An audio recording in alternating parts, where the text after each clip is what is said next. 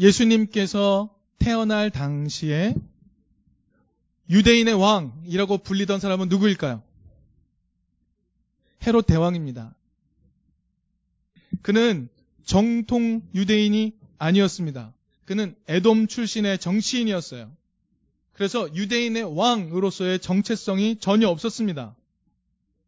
그럼에도 불구하고 통치해야 했기에 그는 성전과 대제사장직을 장악했습니다. 그래서 유대를 통제하는 도구로 사용했어요. 헤롯 대왕은요, 자격이 있든 없든 상관하지 않았습니다. 자신의 마음에 드는 사람을 대제사장 자리에 앉혔습니다. 그런 방식으로 엉뚱하게 대제사장직에 오른 사람들은요, 새로운 사제 귀족 가문이 되어서 떵떵거리며 살 수 있게 되었어요. 그런 커넥션 속에서 헤롯은요, 자신이 통치하는 동안 성전을 장악할 수 있었습니다. 여러분, 유대인들에게 성전은 제일 중요한 곳입니다. 그런데요, 이러한 상황이 정말 몹시 거슬리는 사람들이 있었습니다. 엉뚱한 사람이 유대인의 왕이라고 불리고 엉뚱한 사람들이 대제사장직 자리에 앉아서 엉뚱하게 제사를 드리는 것을 보면서 제일 가슴 아팠던 사람은 누구였을까요? 바리세파 사람들과 율법학자들이었습니다. 여러분, 구약 성경은 말라기에서 끝나죠. 그리고 신약 성경 마태복음에서 시작합니다. 여러분, 이 구약과 신약 사이의 간격이 얼마나 될까요? 시간 간격. 약 500년 넘는 시간이 있습니다. 성경이 소개하고 있지 않은 시간 동안 유대 민족에게 하나님 신앙은 이것이다라고 그것을 보존하며 지켜왔던 사람은 누구였을까요? 여러분, 구약의 마침과 신약의 시작 사이에 참 많은 일들이 있었습니다. 유대 땅은 수많은 제국들이 와서 그것을 탈취하며 다스렸습니다. 알렉산더가 와서 다스렸고요. 그 다음에 헬라 제국이 와서 다스렸습니다. 그리고 드디어는 로마 제국까지 와서 다스리기 시작합니다.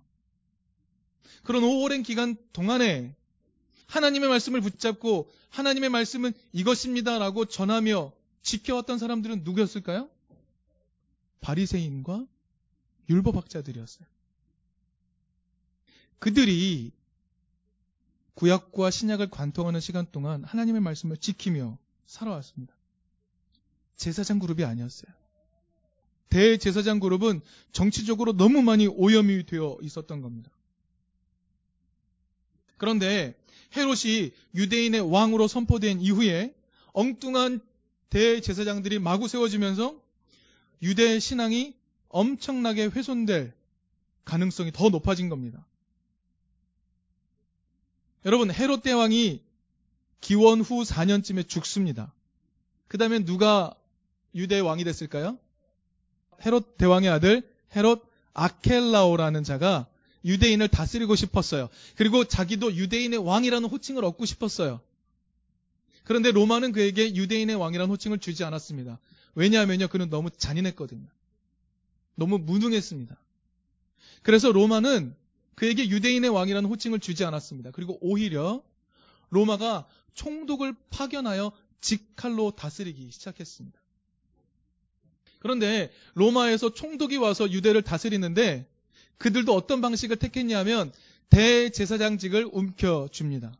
자기 마음대로 대제사장을 임면할 권한을 갖고 대제사장 그룹을 세우는 거죠.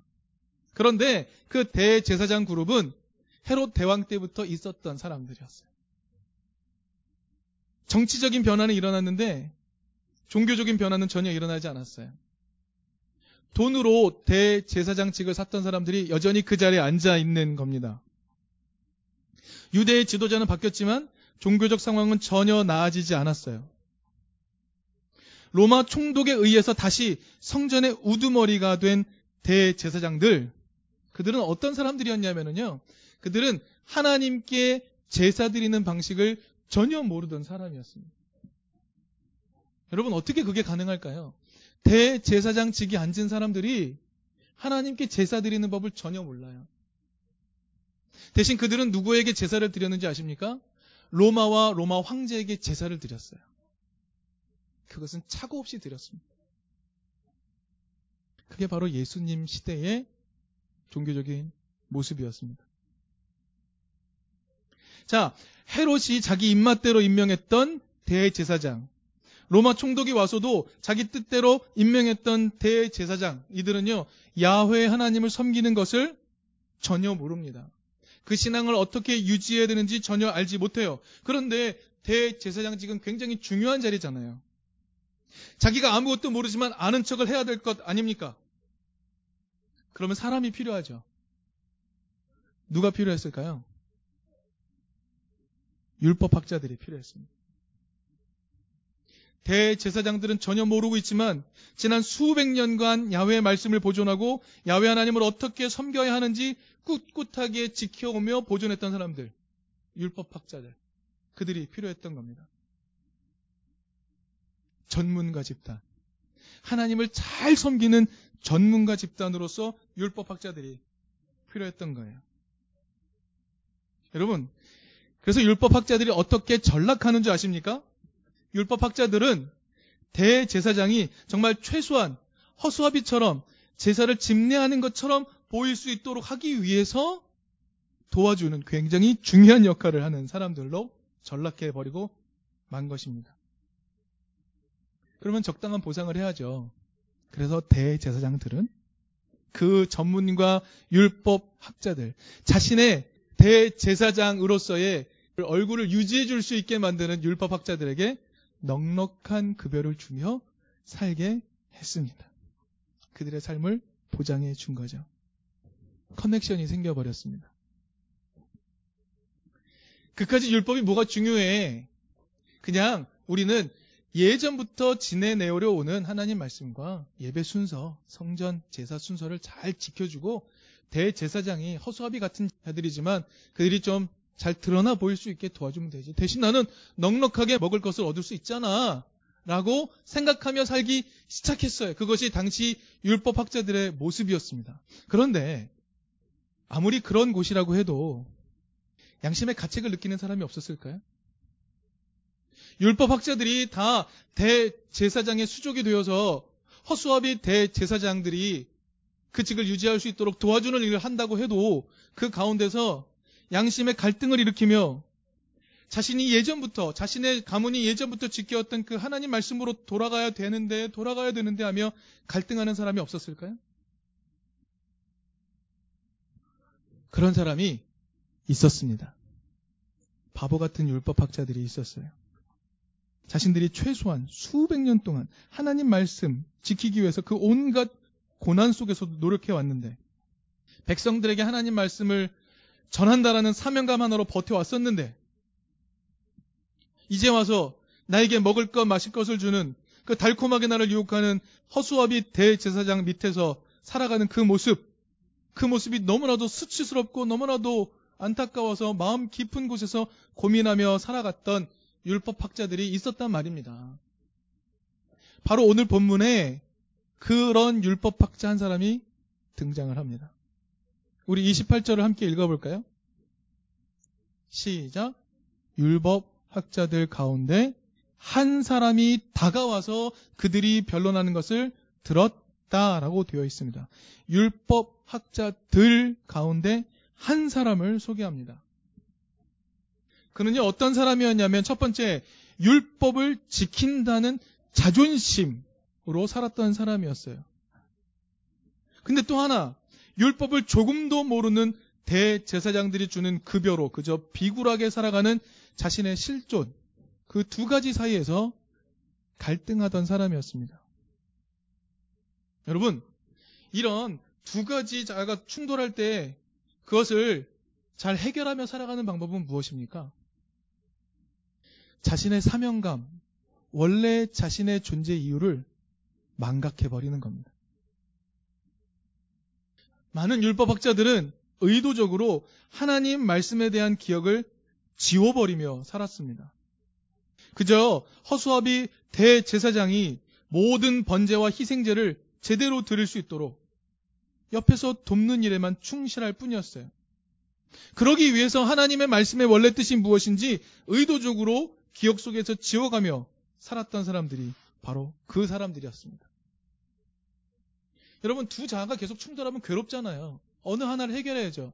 율법 학자들은 어떻게 해결했다고요? 대제사장에게 빌붙는 쪽으로 해결해 왔단 말입니다. 의도적으로 하나님에 대한 말씀을 잊어버리는 거죠. 하나님의 말씀의 깊은 뜻을 잊어버리며 사는 겁니다. 그래야 살기 편하잖아요. 진실, 그따위 것 잊어버리며 살아야 마음 편하지 않습니까? 하나님의 뜻이 무엇인지 더 이상 고민하지 말고 그저 나에게 먹을 것을 입에 넣어주는 그것에 만족하며 감사하며 넉넉하며 살아가는 것 그것이 편하잖아요. 그러니까 수많은 기득권들이 그 길을 따라가지 않습니까? 많은 사법부, 입법부 사람들이 그런 거 따라가잖아요. 행정부 사람 따라가잖아요. 심지어는 수많은 백성들까지도 그 길을 따라가지 않습니까? 그게 해결하는 방법이거든요. 그런데 그 가운데 갈등하던 오늘 본문에 등장하는 율법학자 한 사람, 같은 사람이 있었어요. 그 사람이 오늘 본문 앞에 나오는 예수님의 대화를 계속 눈여겨보았습니다. 오늘 본문 앞에는 예수님이 누구와 대화를 하냐면 대제사장과 토론하고요. 바리새인과 토론하고요. 사두개인과 토론하고요. 헤롯 당원들과 토론합니다. 그러면서 예수님은 예수님의 그 놀라운 가르침을 계속해서 토론하고 변론했어요. 근데 그걸 듣고 있었어요. 들으면서 율법학자의 마음에 무엇이 들어왔을까요? 자신의 존재를 잊게 했던 그 이유가 스멀스멀 떠오르기 시작했던 것입니다. 그래서 그 토론을 지켜봤던 율법학자가 지금 예수님께 한 가지 질문을 던집니다. 질문이 뭐였죠? 모든 계명 가운데서 가장 으뜸되는 것은 무엇입니까? 여러분, 그는 정말 몰랐을까요? 수백 년 동안 하나님의 뜻이 무엇인지 그 수많은 고난 속에서 하나님의 뜻을 지켜왔던 율법학자들인데 그가 정말 가장 으뜸되는 계명이 무엇인지 몰랐을까요? 아니면 그가 예수님을 시험하러 든 것일까요? 여러분 오늘 우리는 이 질문의 의도를 좀 더 살펴보고자 합니다. 지금 그는요 매우 중요한 질문을 예수님께 던지고 있습니다. 여러분 다시 말씀드리지만 으뜸 계명이라면 율법학자뿐만이 아니라 유대인들이라면 그 누구도 모를 수 없는 겁니다. 누구나 다 알고 있는 겁니다. 오늘 본문 29절, 30절에도 여전히 등장하고 있죠. 무엇입니까? 쉐마입니다. 들어보셨죠? 쉐마. 들으라. 신명기 6장 4절, 5절에 등장하는 그 말씀. 쉐마 이스라엘. 들으라 이스라엘아. 너의 하나님 여호와는 오직 한 분인 여호와시니 너는 마음을 다하고 뜻을 다하고 힘을 다하여 내 하나님을 사랑하라. 으뜸 계명입니다. 어린 아이도 압니다. 그런데 율법을 꿋꿋하게 지켜왔던 그 율법학자가 지금 그것을 예수님께 묻습니다. 몰랐던 것일까요? 아니면 시험하려 하는 것일까요? 여러분, 예수님이 그걸 모를 거라고 생각했을까요? 어린 아이도 다 아는 그 질문에 대해 예수가 대답하지 못할 것이라 생각했을까요? 여러분, 지금 율법학자의 질문에는요, 깊은 의미가 담겨 있습니다. 지금 율법학자가 던지는 이 질문은 가장 초보적인 질문이에요. 그런데 동시에 가장 중요한 질문입니다. 여러분, 가장 기초적인 질문이 가장 중요한 질문입니다. 가장 기초적인 질문이 가장 핵심적인 질문입니다. 지금 이 질문의 의도는 뭐냐면 자신의 정체성이 무엇인지, 나의 존재 이유가 무엇인지 예수께 되묻고 있는 거죠. 여러분 가장 기초적인 질문이 가장 중요한 질문이에요. 여러분 스스로에게 한번 질문을 던져보십시오. 나는 행복한가? 그럼 그 가장 기초적인 질문이잖아요. 하나님이 우리를 하나님의 형상으로 만들어서 가장 하나님답게 살아가라 하셨잖아요. 그것이 행복한 길이라 말씀하셨잖아요. 그럼 질문을 던져볼까요? 나는 행복한가? 나는 지금 나에게 하나님이 주신 사명대로 따라가고 있는가? 기초적인 질문을 나에게 던졌을 때 우리가 숨이 턱 막히는 것처럼 지금 율법학자도 지금 똑같은 상황에 처해 있는 거죠. 선생님, 으뜸 계명이 무엇입니까? 라고 던지는 질문은 예수를 시험하기 위해서도 아닙니다. 지금 그는 그 의미가 무엇인지 다시 깨닫고 싶었던 거죠. 율법학자 내면에서 울려 퍼지고 있는 질문을 다시 한번 구성해 보겠습니다. 이겁니다. 내가 그간 의도적으로 하나님의 말씀의 의미를 기억에서 지우며 살았습니다. 대제사장 그들 그 노릇 해주게 하기 위해 전문가랍시고 번제와 희생제 드리는 방법을 알려주며 그들이 종교 권력을 유지할 수 있도록 하는데 봉사하며 살았습니다. 그랬더니 하나님 말씀이 원래 담고 있는 그 귀한 뜻을 정말로 잊어버렸습니다. 쉐마가 담고 있는 하나님의 뜻은 무엇입니까? 라고 묻고 있는 거죠. 율법학자는요, 의도적으로 계속 잊어버렸기 때문에 진짜로 잊어버린 그 하나님의 뜻을 되살리고 싶었던 겁니다. 여러분, 진실을 알면서도 진실을 외면하게 되면 진짜로 잊어버리게 되는 겁니다. 우리는 막 알고 있는 것처럼 생각하죠. 하지만 우리는 의미는 완전히 잊어버린 채 앵무새처럼 뭔가를 되뇌고 있는 거예요. 여러분 신앙생활이 오래돼도 이것과 비슷한 증상이 나타나죠. 의미는 다 잊어버린 채 교회 나오는 겁니다. 주일날 예배 나오는 것이 마치 자신의 인생의 가장 중요한 종교의식처럼 행하죠. 그러나 그 의미가 뭔지 몰라요. 예배가 무슨 의미인지도 몰라요. 그런데 나오는 거죠. 안다고는 생각해요. 그런 상태가 되는 겁니다. 예수는 그의 기억을 되살리기 위해서 말씀을 하십니다. 29, 30절 유대인들이 다 알고 있는 쉐마를 그대로 말씀해 주시죠. 그리고 한 가지를 더 추가하십니다. 무엇을 추가하셨나요? 이웃을 내 몸처럼 사랑하라. 여러분 예수님의 말씀의 핵심은 여기에 있었어요. 예수님은요 하나님이 주신 율법의 핵심을 알려주시는 거예요. 내 이웃을 내 몸과 같이 사랑하라. 여러분 사실 이 말씀은요. 레위기 19장 18절에 나오는 말씀이에요. 신명기 6장 4절 5절과 물리적으로도 멀리 떨어져 있어요. 성경 안에서도 멀리 떨어져 있어요. 당시 유대인들이 으뜸 계명으로 여기고 있는 쉐마에는 이웃을 사랑하라는 말이 명시적으로 들어있지 않았어요. 그렇기 때문에 만약 그 율법학자가 따지고 든다면 얼마든지 예수님을 불경한 사람으로 만들어 버릴 수도 있는 말인 겁니다. 으뜸 계명을 물었더니 하나님을 사랑하라고 말하고 둘째는 이것이니 내 이웃을 내 몸과 같이 사랑하라고 말씀하시는 거예요. 예수님이 추가하신 것입니다. 그러나 추가했다기보다 이것이 하나님이 우리에게 알려주는 뜻이다라고 분명하게 말씀을 하고 계신 거죠. 얼마든지 꼬투리를 잡으려면 꼬투리를 잡을 수 있는 말을 예수님이 일부러 던지신 거예요. 그런데 율법학자가 이 의미를 깨닫습니다. 예수님의 그 말씀, 여러분, 쉐마는 알고 있으니까 이게 자신의 머리를 강타하기가 쉽지 않아요. 그런데 예수님이 추가로 하신 말씀, 내 이웃을 내 몸같이 사랑하라는 이 말씀이 율법학자의 머리와 몸을 강타합니다. 그리고 흔들어 깨우기 시작하는 거죠. 이 말씀이요, 그간 허수아비 대제사장이 집례하는 번제와 희생제, 그 거짓된 거를 정말 진실된 것처럼 보이기 위해서 집행하느라고 하나님의 말씀의 핵심을 잊고 살았던 자신의 몸 속에, 마음 속에 숨어 있던 그 기억들을 끄집어내기 시작했던 겁니다. 이 율법학제의 내면에 늘 존재했지만 존재하지 않은 것처럼 있었던 그 하나님의 말씀. 그리고 그 말씀을 어떻게 실행할까라고 했던 그 갈망이 예수님의 말씀 앞에서 그대로 깨달음으로 변해버렸습니다. 예수님의 말씀 속에서 기억을 되살린 율법학자가 이렇게 예수님께 반응을 하죠. 33절에 이렇게 말합니다. 우리 33절 중요하니까 함께 같이 읽어보죠. 시작. 또 마음을 다하고 지혜를 다하고 힘을 다하여 하나님을 사랑하는 것과 이웃을 자기 몸 같이 사랑하는 것이 모든 번제와 희생제보다 더 낫습니다. 라고 말합니다. 여러분, 이 말은요, 이 고백은 정말 대단한 고백이에요. 여러분, 예언서 기억하시죠? 예언서.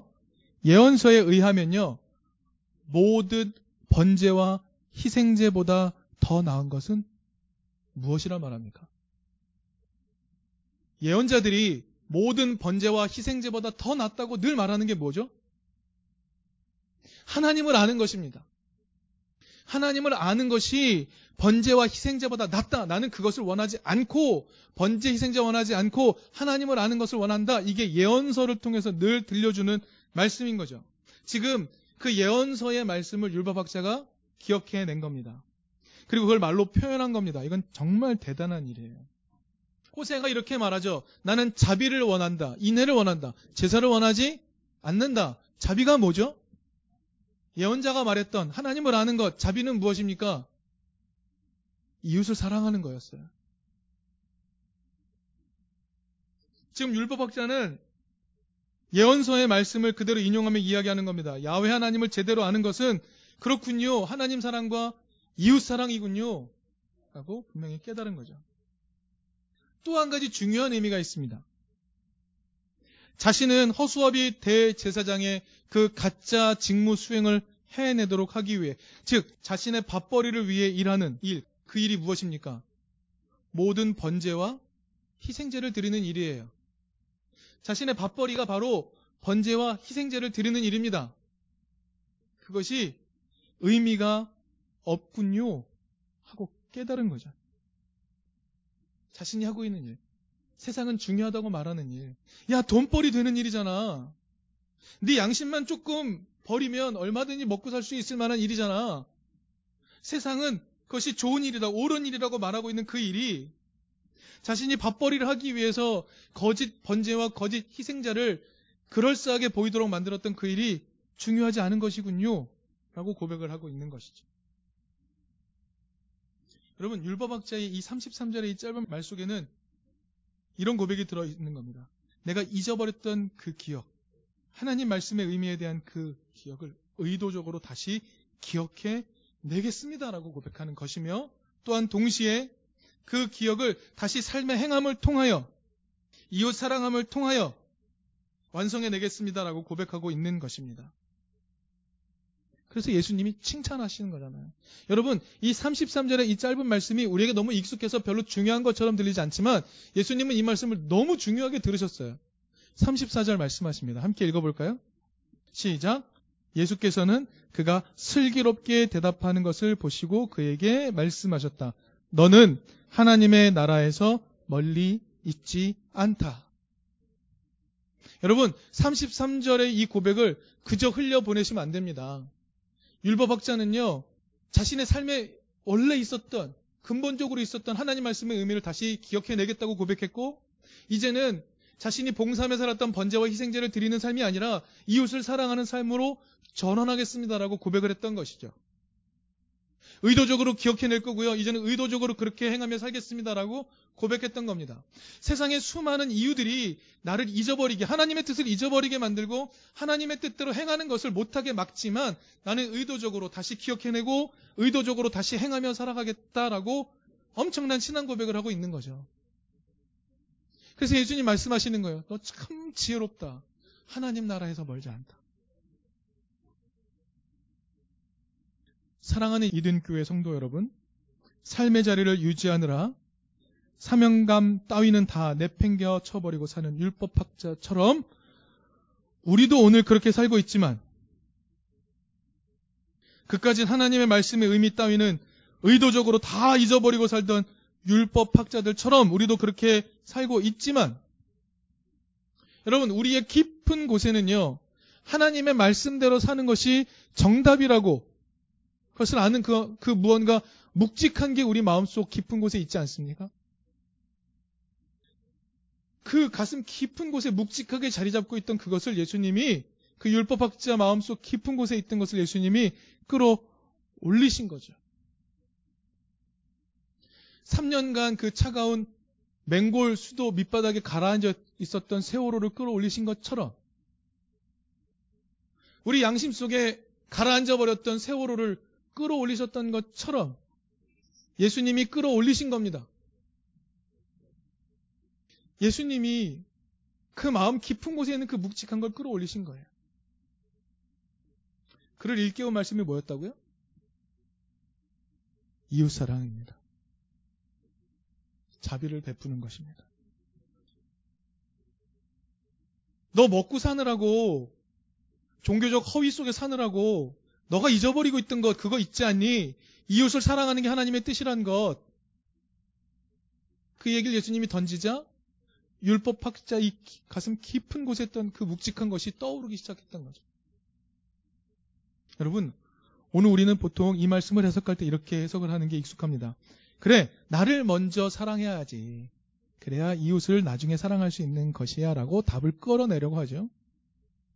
그러나 여러분, 이것은 시간 순서의 문제가 아닙니다. 나를 먼저 사랑하고 그 다음에 그 힘으로 이웃을 사랑한다는 그런 것이 아닙니다. 여러분, 나와 이웃의 관심사가 충돌할 때, 여러분, 어떤 것을 먼저 작동시키겠습니까? 내 안에 내가 원하는 것을 먼저 작동시킨다면 그것은 절대로 이웃 사랑일 수가 없는 거죠.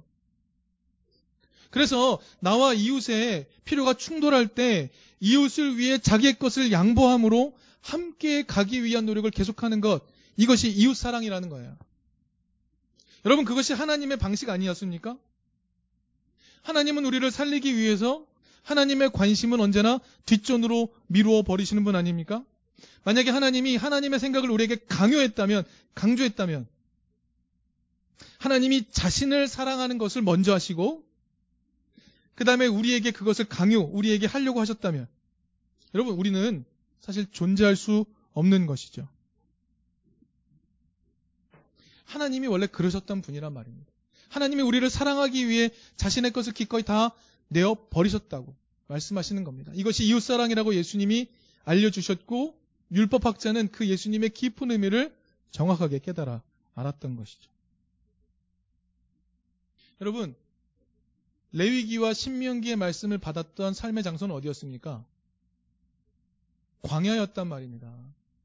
광야에서는요, 이웃을 사랑함이 몸에 배어 있지 않으면 그 광야를 절대로 지날 수가 없는 겁니다. 광야의 기간은 철저하게 이웃 사랑을 몸으로 배우는 기간이었단 말이죠. 지금 율법학자가 자신이 금과 옥조처럼 가지고 있던 그 말씀을 받았던 처음 받았던 그 광야에서의 훈련, 내 이웃을 내 몸처럼 사랑하라. 라는 그 말씀, 의미를 광야에서부터 다시 꺼집어 올린 겁니다. 기억해낸 것이죠. 그간의 권세자들이 던져주는 미끼는 자꾸 광야를 잊어버리게 만들잖아요. 세상이 나에게 던져주는 그 미끼는 이웃 사랑을 자꾸 잊어버리게 만듭니다. 여러분, 세상은요, 이웃을 사랑하라는 이야기가 유통되기 시작하면 권세를 잃어버립니다. 다른 일을 사랑하는 힘을 사람들이 좀 구사하게 되면 세상은 그 통제력을 잃어버리게 되어 있어요. 끊임없이 개인 한 사람으로 존재하는 게 옳다라고 우리에게 강요합니다. 그런데 성경은 끊임없이 이야기하죠. 내 이웃을 내 몸처럼 사랑하라. 그것이 광야를 통과하는 길이며 세상을 통과하는 길이다 알려주셨지만 우리의 귀에는 그게 잘 안 들린단 말이에요. 율법학자처럼 계속 잊어버리고 살았는데 예수님의 그 말씀이 그를 일깨웠고 오늘 우리도 일깨우기를 원하고 계신다 하는 것입니다. 이든 교회에게도 그 깨달음이 필요하죠. 이웃을 사랑하는 것이 하나님을 아는 것이다 라는 것을 깨닫는 것.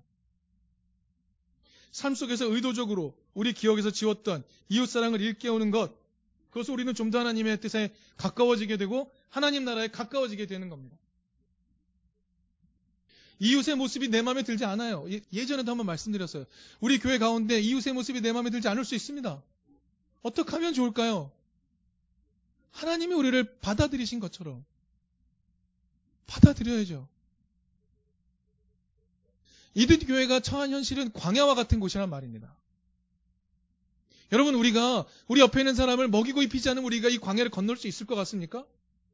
여러분이 가진 재력으로 여러분 혼자의 삶도 케어하기 힘들잖아요. 우리가 여기서 사랑하지 않으면 살아남을 수 있겠습니까? 이 광야를 건널 수 있겠습니까? 근데 왜 자꾸 우리는 하나님이 우리를 받아주신 것처럼 받아주는 것은 자꾸 잊어버리고 그저 세상이 우리에게 주는 미끼와 떡밥을 물으며 살아가는 것이 지혜로운 것인 것 마냥 살아가려고 하는 것인지 우리는 다시 한번 우리를 돌아봐야 돼요. 그래서 여러분 이든 교회 안에서도 서로의 모습이 서로 마음에 들지 않을 수도 있어요. 그러나 어떡합니까? 받아들여야죠. 내 이웃을 내 몸처럼 사랑해야죠. 이웃의 관심사와 내 관심사가 충돌할 때 이웃을 위하여 내 것을 내어줘야죠. 여러분 그것을 배우는 것이 바로 이든 교회여야 하지 않겠습니까? 삶 속에서 의도적으로 기억에서 지워버렸던 이웃사랑을 일깨우는 것으로 우리는 좀 더 하나님 나라에 가까워질 수 있습니다. 세월호 이웃을 기억하는 것으로 밀양의 이웃을 기억하는 것으로 강정의 이웃을 기억하는 것으로 우리 삶의 근처에 살고 있는 노숙자를 기억하는 것으로 약한 이웃을 기억하는 것으로 삶의 자리가 없어서 삶을 포기하고자 하는 젊은 청년들 그들 그들 이웃을 기억하는 것으로 약한 이웃을 사랑하는 행동으로 우리는 하나님 나라에 좀 더 가까이 다가갈 수 있게 되는 겁니다. 율법학자가 받은 칭찬을 오늘 우리도 받을 수 있기를 간절히 바랍니다.